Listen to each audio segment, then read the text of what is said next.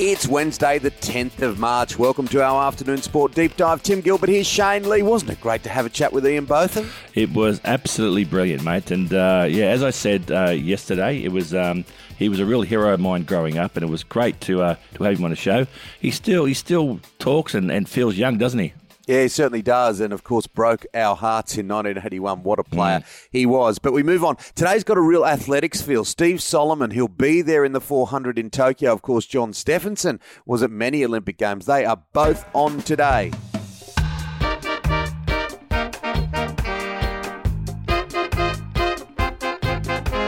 So Shane, Eddie McGuire, this is interesting. Footy Classified, of course, it's one of the TV shows he's done uh, over the years. And Caroline Wilson, uh, a very famous AFL journalist who is part of that program, is really uncertain as to whether he'll be there when the first show is on because of what's gone down over the past few weeks. Yep, and uh, there's a lot of people around Eddie McGuire really concerned, and um, you know he seems obviously really flat and disillusioned following um, you know his, his exit as chairman 20 odd year um, reign at Collingwood.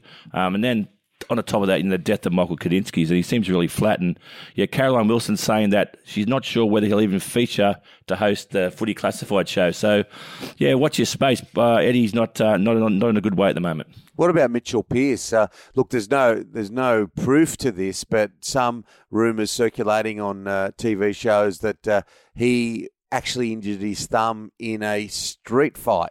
Yeah, well, Paul Kent's alleging that he broke his thumb in a street fight, and um, I think we joked on the show saying it was probably overused from texting. but uh, yeah, Mitchell Pearce, uh, he, he seems to have drama follow him wherever he goes, and um, you know, this is obviously post the breakdown, um, you know, the sexting scandal with an employee at the Knights, um, resulting in his wedding being cancelled. So Mitchell Pearce, he can get a headline, but generally always for the wrong reasons. He's been named in the side. He can play football. So let's just hope yep. for Newcastle's sake that he and his own sake that they can get it all together there. Now, uh, let's have a look at this cricket. Adelaide, uh, Dave Warner off to a cracking start. You would have been happy as a former New South Wales captain the way the Blues chased down that total. Yeah, great win by the New South Wales Blues, and um, that takes them to the top of the table. Um, they won with only 12 balls to spare, and you know Dave Warner and his comeback match, uh, 24 only 24 runs in the first innings, but uh, got the Blues off on the run chase. They were chasing 294 on the last day, and Warner got him off to an absolute fly. He scored 69 of 109 balls, but it was it was Sean Abbott who was on our show yeah. only a few weeks ago, and we were really talking up Sean. He scored a brilliant 83, and the captain Moises Henriques was 78 not out. So well done to the Blues, great win. And what about Marcus Harris? Temper, temper, temper, temper, temper. I didn't know that he had this in him. I, I suppose when anyone gets out, they're not happy, particularly if they don't think they're out. But he's been banned for a match for equipment abuse down there in Tasmania. Yeah, the old abuse of equipment clause. Um, this is the second time it's happened to him this year. Um, so he's actually going to be suspended for a game.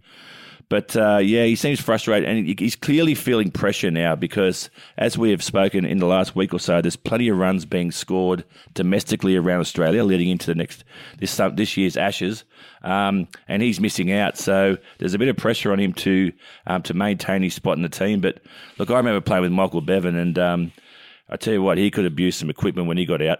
what was what, what was what happened? Tell me. Well, we used to call him Bevatex. So once he left the rooms, um, uh, he'd come back in the rooms and, and pretty much destroy his gear. And there was many times I walked in to go to the toilet and all his gear was in the toilet. Being flushed. Being flushed, yeah. He'd had enough of it. Not happy with what happened out in the middle. Goodness gracious me. All right, well, look, the bat that we have got at the moment, and we're getting a series of uh, footballs being signed as we launch into the, the winter sports. All you need to do to be a winner with us and our podcast on Afternoon Sport, this beautiful bat, first up, signed by Chris Gayle. It's a Spartan bat and it's available for, for, someone. This is the way to win. Follow the podcast, go to Apple, do a review of our podcast, take a screenshot, tweet it out, tagging us in, and someone will be the winner of that cricket bat and a number of signed balls as we get through to the footy season. So there's opportunities there to win, but we've got a lot of sport to talk about today, Shane. Let's get going. Afternoon sport. Coming up on Afternoon Sport, well, John Steffensen. He's done it all, hasn't he, in athletics?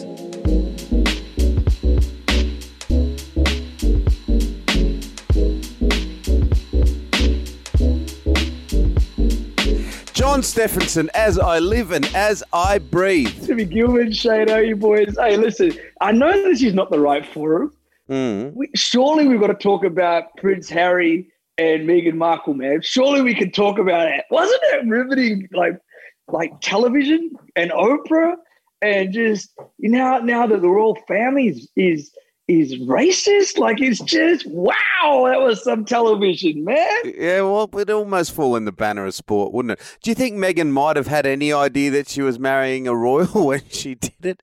Just a little bit of an inkling that she might be going into a palace. Oprah's like, hey, did you do any? Did you do any research? Did you know what you're signing up for? She's like, no, no, not at all. I thought he worked for the public service. but the thing is, like, she honestly deserves an Oscar, man. Like, mm. like her delivery was impeccable. Even Oprah, Best Supporting Actress, I think she can get she can get a nomination for yeah. that as well. And then my boy, my boy Harry, I could he was he was a bit shaky with his acting game, but I did feel for the guy with his mom and all that sort of stuff. But anyway, we're digressing. But it was I had to bring it up, man, because it, it's it's a hot topic right now, and I think yeah, yeah, don't worry. It, it, was it was fair sport, and you'd have to say that she was probably a B gradish actor, and, and she did some great great acting there, uh, according to your definition. All right, let's move on to something else, uh, which is equally as bizarre, if not more bizarre. Old mate in Russia, MMA fighter. Hey, there's some petroleum jelly. Let's put it in my biceps. COVID 19 comes around and he tries to de petroleum jelly and he can't get it done. Yes, Timmy. For those that don't know, Tim's referring to a young MMA fighter by the name of Kirill Tereshin, who very famously wanted big biceps. And he became a bit of an internet sensation where he injected petroleum jelly uh, in, implants into his biceps. And essentially, they've now become infected. And if you go on the internet, and look up this guy, it, he honestly looks like Popeye. Like, and they call him the, the Russian Popeye.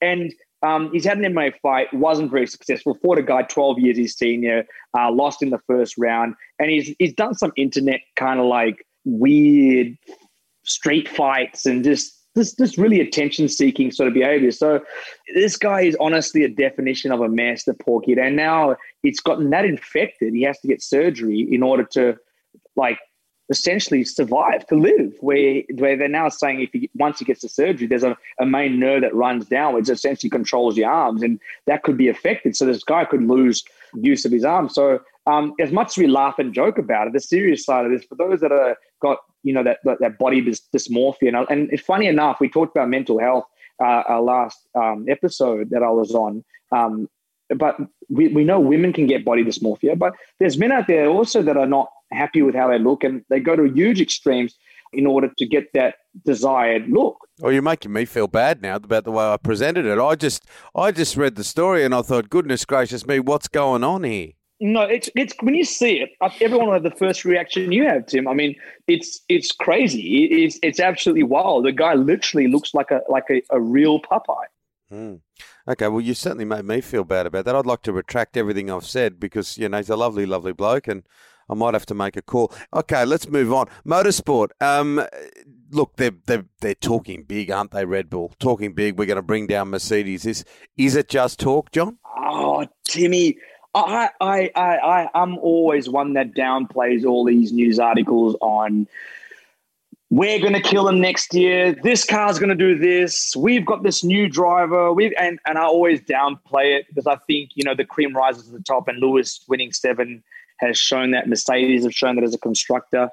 Um, but the word on the street around Formula One, around the media traps, is that Red Bull are really coming to play ball. The reasons being they've got a new gearbox. Now, second reason, Honda at the end of the season last year confirmed that this will be their last season, meaning that all their preparations for 2022, they're going to take all that technology and plans and put it into 2021 and not wait for 2022. Meaning they feel the engine power unit they're going to use is going to be far superior using the 2022 plans and technology they're hoping to use in the 2021 mm. car.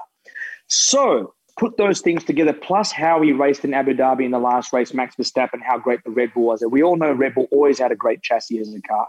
I don't think we should take this lightly. I think Red Bull will mm. attack Mercedes next year. I think the driver combination of Perez and Verstappen are two of the, the most aggressive drivers in the field. Um, they have not revealed their Red Bull car. For those that haven't followed this story, Red Bull had an unveiling of their 2021 season car. They actually rolled out last year's car. They kept the real car hidden, so no one's been able to get actually get uh, any um, photographs or any footage of what this new car looks like. Meaning they're trying to hide something. Um, so what the, what I'm going to throw in the curveball I want to tell you the, our listeners and what I want to tell you Tim and Shane is mm. I reckon it's a watch this space. Every time this has happened, when it happened with Ferrari, it happened with with um, with Racing Point last year, when there is a new part that comes out, people start complaining in the paddock of the team saying, investigate, investigate, this can't be legal. So mm. I would say this is a watch this space. I reckon we'll find out through the season that this might become a bit of an issue. Maybe the gearbox, maybe the engine management system and, and, and the engine power unit. So I'm saying watch this space. There's more to this story, but I do think Red Bull are going to come all guns blazing. But I still got my money on the silver arrows or what the black and silver arrows now what they are and Mercedes, mm. Lewis Hamilton, Toto Wolff, and Valtteri Bottas. All right, uh, Israel Folau. Now, I predicted, uh, not that I'm any groundbreaking predictor, that he will come back into the competition, the NRL, I mean, via a Queensland team. Now, the Queensland Rugby League have thrown this idea that they'll sign a contract, which is one step closer to him coming back. Where are you on the Israel front? The self righteousness of how people talk about Israel and who he is as a person and what and and and and and what he still owes the Australian public and everybody on, I, I think is absolute BS. And and uh, it just it blows my mind how self righteous people are. They just have to take this a little look in their own backyard and to see what this guy really said and what his beliefs and what he stands for. Now, I'm, I'm definitely against homophobia. I'm all about equality. I've you can just Google and or YouTube and see what I my beliefs are on that. I'm all about it. But it comes a point in time now where we, we learn to accept people's viewpoints and views, and we learned I don't need Israel to educate my home and my family. So uh, I think it'll be great to see him play rugby. My only question mark I have, he's now in his 30s. Um, is he the same player than what, what he was? Um, he didn't really perform that well for the Catalans. You know, that's my only question mark. I hope we can see the best of Israel. He's a phenomenal player. But you can't. We I agree. You can't banish someone forever. You just can't do it. And and look at thirty at thirty one. I think he's got the ability. Yeah, but but I don't know how we let woman bashers, drug cheats, alcoholics, and we we we give them a smack and then we jog and then we celebrate them, right? But this guy all of a sudden is just he's just the, the, the, baddest man on the planet. Oh yeah, and, and I, I agree. Lots of people need to go to the room of mirrors and have a good look at themselves. And you you almost need to have to quote the Bible again and say that uh, those that haven't sinned cast the first stone because that that you see a lot of that stuff. You see a lot of people want to criticize. You see it all the time. It gets me back to feeling guilty about what I said about the Russian guy, but there's no hard feelings. I hope he's okay. I really, really do. Now, just finally and seriously, um, Steve Solomon. Uh, this guy is a very, very impressive young man. I met him with you out at the Sydney Cricket Ground during the Test match. He is the captain of the athletics team, and he's going to come up on the show shortly. Uh, I'm looking forward to having a chat with him. Stevie Beeman, uh, if those who followed athletics would very famously remember that the media pinned Steve and I against one another in 2012, saying that I had an issue with Steve and – funny enough, Steve and I actually became very close mates because of that. Because you seek salvation with your own team, right? You you because you're going through the same thing with a question mark of I don't know where the media got this this sort of story from. So uh, I've helped Steve and mentored Steve since the 2012 Olympics, and I think he's a phenomenal talent. What he did when he was 18 was brilliant. I still think he's still got a bright future. He's still relatively young, but track and field's a brutal sport, and and I think he's he's he's facing um, that at the moment, and I'm sure you'll discuss that with him. And um, he knows that it's do or die for this Olympics for him to really make his mark and, and try and become world class. He's never really hit that that that world ranking yet, or been able to run sub 45 a number of times, but he has all the ability to do so. And off the track, he's a phenomenal human being. He comes from a great family and he's just a lovely human being, just in general, and a very, very smart man. And um, it's a real pleasure to call him a friend. And it's awesome working with him. He, he's, he's like a sponge. He, he's, um, and you know, he deserves all the backing of Australia. And I wish him all the best coming into into Tokyo. Yeah, well, we look forward to having a chat with Steve Solomon. I always get upset when it ends, John. It was so much fun we will do it again on Friday. I'm just hoping my week. man from Russia with the 60 centimeter biceps listened to my podcast about mental health because you sure gave him a slamming, bro, today. So I just hope that he he knows I'm there and I'll support him no matter what you say, Tim. All right, buddy. See you, Tim. Love you, Shane. See you guys. Bye, John. Coming up on Afternoon Sport, well, he's going to be there in the 400 in Tokyo. Steve Solomon. Stump to Stump is Australia's newest and most interactive cricket platform for all cricket fans, players, and clubs to share stories, match results, memories, and experiences. StumpToStump.com.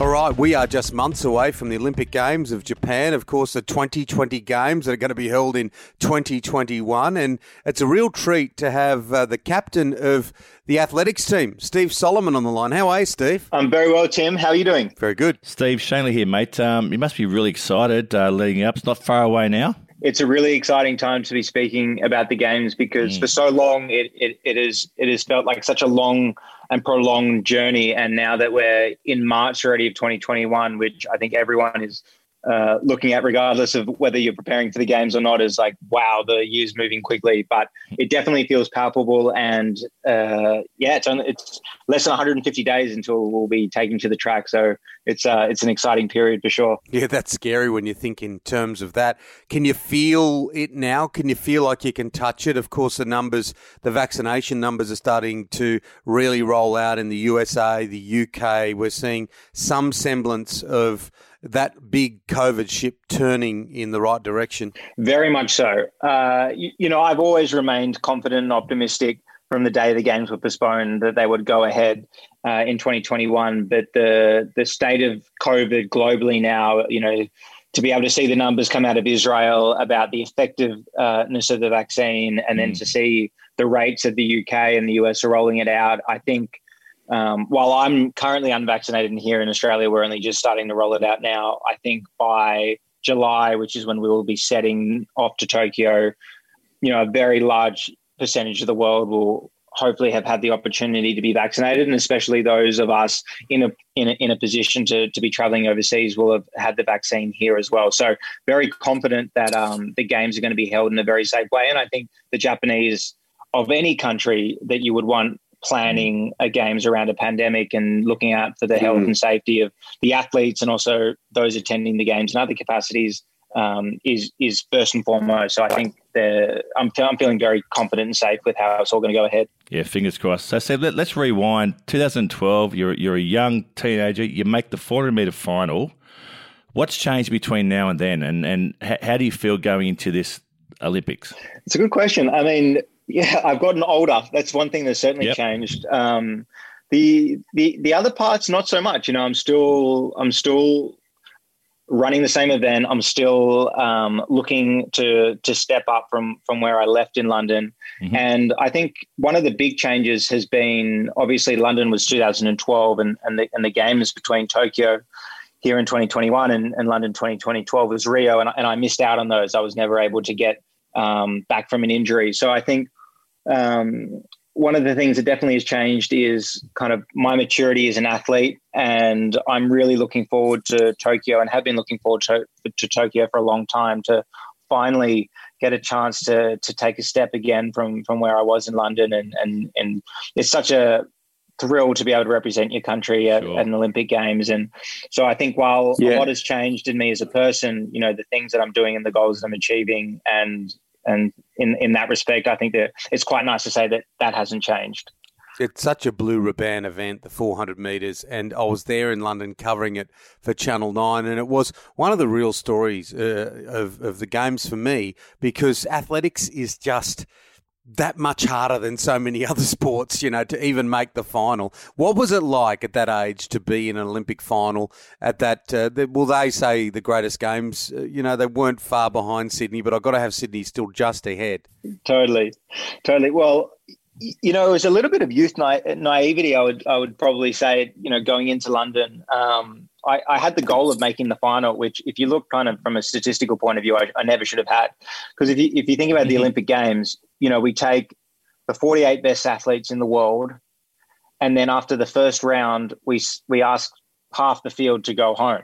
Uh, you know, we've got, and there's hmm. only 24 left in the semi final. And then we get even more cutthroat and we say, well, we're only taking eight now of the 24 of the 48 that we already cut the day before through the final. And um, I was very fortunate. I had like a magical run in London. You know, I ran a personal best time in the heat. I won my heat. To win a heat at the Olympic Games was amazing. Yeah, I, I, didn't. I didn't sleep that night because I had so much adrenaline heading into the semi final, and then um, and then was able to run again a personal best time in the semi final to advance to the final. So you know, it was it was kind of a, an experience that I wasn't able to fully kind of crystallize until probably much later, um, many years later, of what I was able to do there, and then um, has have have had the opportunity now to reset um, and rethink on on everything that went right for me in London. And I've had some experiences along the time between now and then that haven't gone right for me. So I'm finally feeling very confident about the plan that I'm bringing into the Tokyo Games and uh, the goals that I have for them. Well said, mate. And, and, Steve, like it's fine, like to be to represent your country at any level, it, it's a, it's a it's a great achievement. But it must be really tough. Like for the Olympics, it comes along every four years, which means you have to be the right age at the right time, not injured and performing.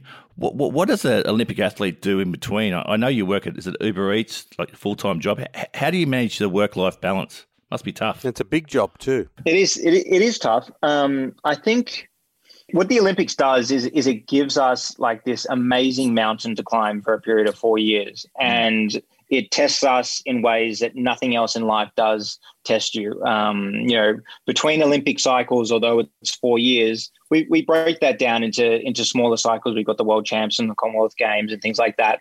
But what makes the Olympics so special is kind of also what makes it um, so elusive, which is the idea that you know one injury or one misstep or one thing that goes wrong in training or you know getting sick at the wrong time mm. you know mm. there's so so many things that, that that can factor into performance so i think one of the things that covid has shown us throughout throughout the net for the last year is how important it is to make sure that you're giving yourself and your commitment to the sport 100% but also and there is room uh, in my opinion to have things outside of the sport that you invest your time and energy into because the brutal reality is that training is too tough from my experiences to do yeah. um, as a sole event like you need to have an outlet um, whether it's study whether it's work um, whether it's social you know you've got to be able to have something to balance the ruthlessness that you need to be able to bring every day to training because if you try and well in my experiences if i try to bring that to everything that i did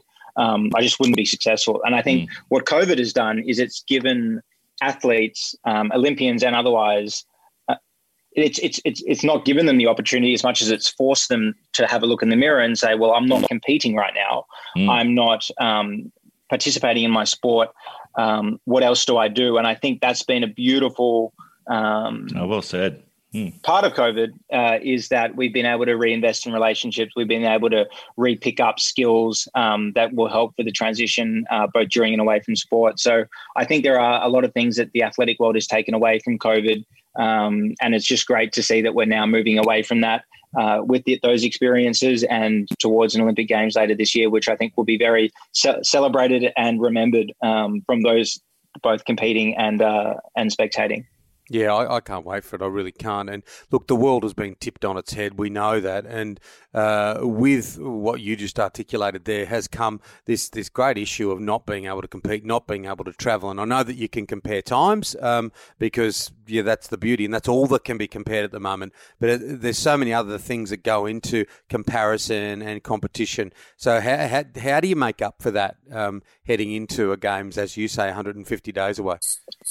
The way I do it is I draw my performance team around me. So my coaches, uh, be it my strength coach Jake Holt, my running coach Penny Gillies, uh, my physiotherapist Brent Kirkbride, we all come together um, and we and we form a plan of, of how we're going to approach these next 150 days. And that is what gives me the confidence in being able to step out on the track in, in Tokyo and be able to give the best performance I can because uh, as much as I would love to be able to be racing my competitors uh, all over the world right now, it's just not the reality of it. So I think the next best thing that we can do to prepare ourselves is just be very confident in the plan and be confident in the people that are part of that plan. And I'm very grateful for, for the team that I have around me to to help me through to the games.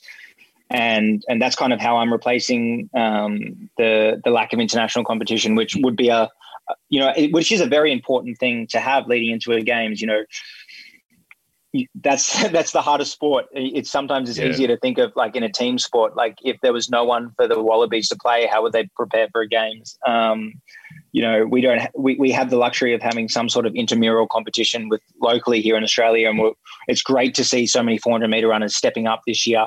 Uh, and hopefully creating like a really great domestic season. But at the end of the day, we are an individual sport uh, competing in an individual event, and I've got an individual plan that will take me through the games with a great team behind me, and, and that's how I'm thinking about getting myself in the best position for Tokyo.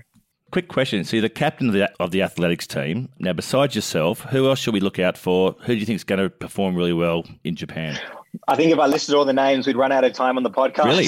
but that's good. That's good to hear. I, I, I, really think athletics is in a position uh, that it hasn't been for a long time uh, in Australia. I think we've got some incredible young wow. talent. We've got some super uh, exciting talent. You know, the names of Stewie McSweyn uh, coming through is going to be an awesome one to watch. Uh, Jess Hull, I would look out for. Linden Hall, I'd mm-hmm. look out for. Keely Small. Like there's so many. Brooke Stratton. You know, from from the young to the old. I think this this team is really going to be um, a, a, very high performing athletics team. And I also am excited that I think the names that will appear at these games will also be appearing uh, in three years' time in Paris. So I think we've well, got a lot of depth in our squad that will uh, carry us well both this year and into the future. Good on you, mate. Steve, go get him in Japan, my friend. I know you're training hard. You, you balance your schedule a little bit like a magician trying to juggle a couple of chainsaws and balls. It's not easy, but you're doing a cracking job. And thanks for coming on Afternoon Sport. My pleasure. Thanks so much for having me, both Shane and Tim. That's it for Afternoon Sport. We'll be with you Monday to Friday every week. Hit subscribe on your podcast app so you don't miss it. Big thank you, of course, today goes to Steve Solomon and John Steffensen and our sponsors, Shane. Yeah, Spartan Sports, www.spartansportshq.com. And a reminder jump onto Apple. Do it right now. Jump onto Apple, do a review of our podcast, Afternoon Sport. Take a photo, take a screenshot Tweet it out, tag us in on Afternoon Sport, and who knows, you could be winning for yourself the signed Chris Gayle bat. And of course, we're getting these balls also from various football teams as the winter months approach and the footy seasons get going. Dan McHugh, our producer, a big thank you. See you tomorrow. See you then, guys. Take care.